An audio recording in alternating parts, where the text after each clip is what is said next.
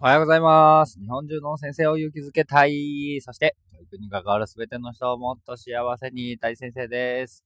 はい。新しい習慣が始まります。えー、いよいよね、学芸会の練習も本格的に始まっていきますね。という感じなんですけども、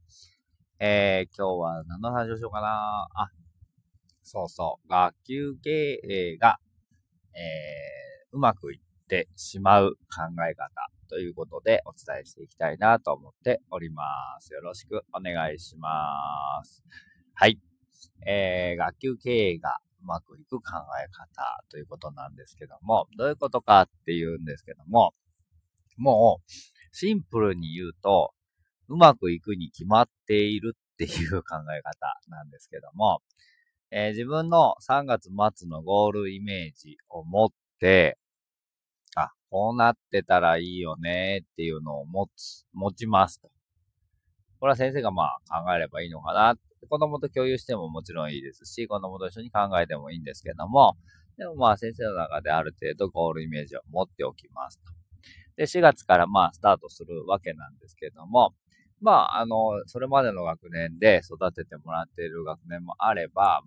全く何もこう育ってないなっていう学年もあるわけなんですよ。で、その中から、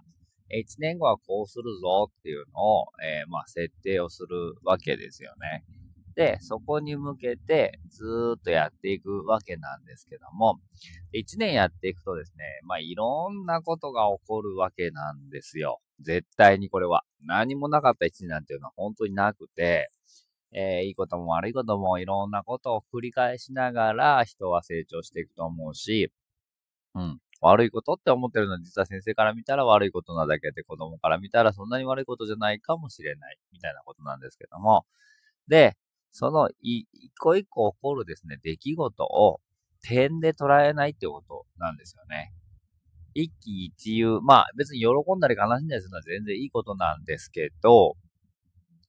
えー、なんか例えば大事件、えー、教室を揺るがすような大事件が起こったとします。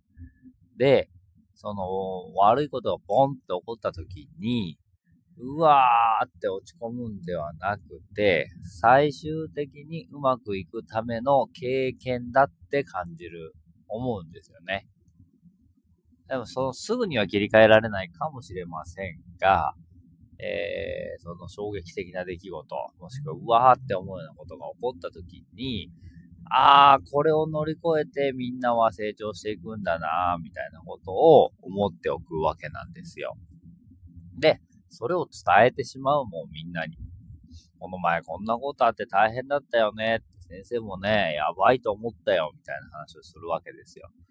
でも、ここからみんながどう乗り越えていくかっていうのを先生も考えたいし、一緒に考えていこうみたいな話をしたりとか、これ乗り越えられたらみんなすごくないみたいな話をしていくと、すべてのことが、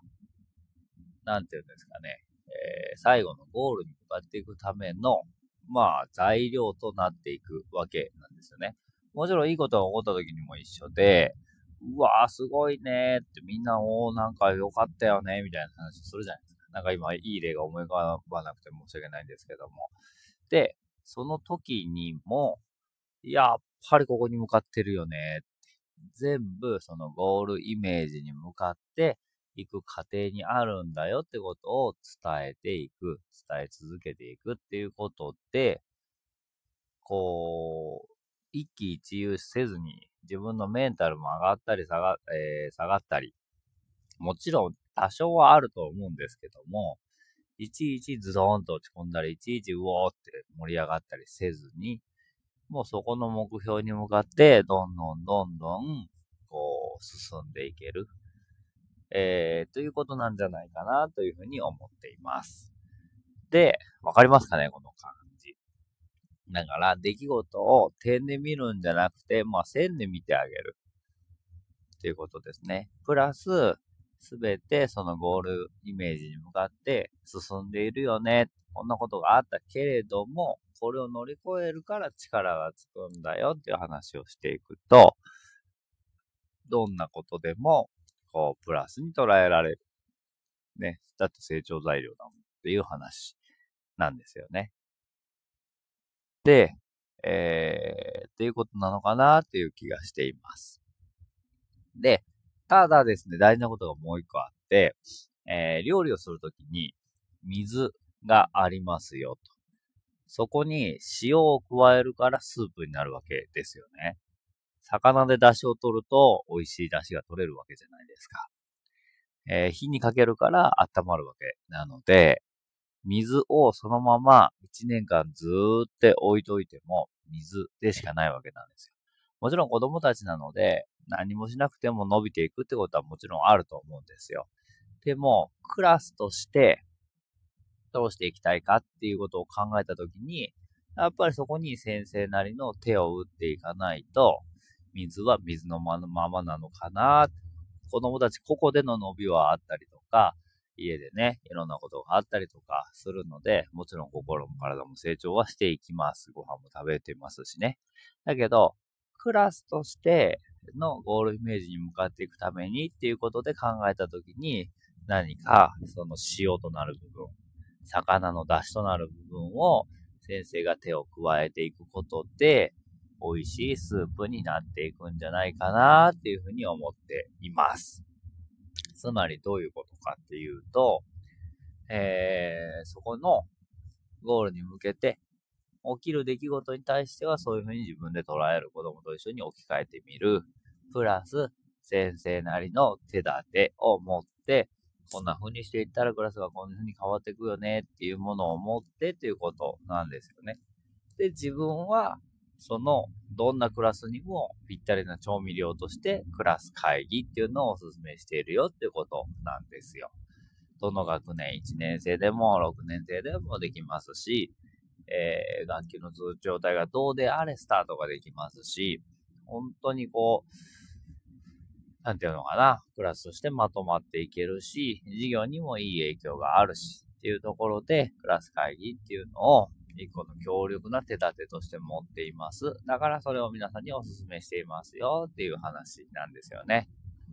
うん。水からスペシャルなスープにするためには何か皆さんなりの手立てを持っておくといいかな。それは別に毎年例えば違ってもいいのかな。今年はね、ケテブレやってみようっていうことでやっても全然いいと思いますし、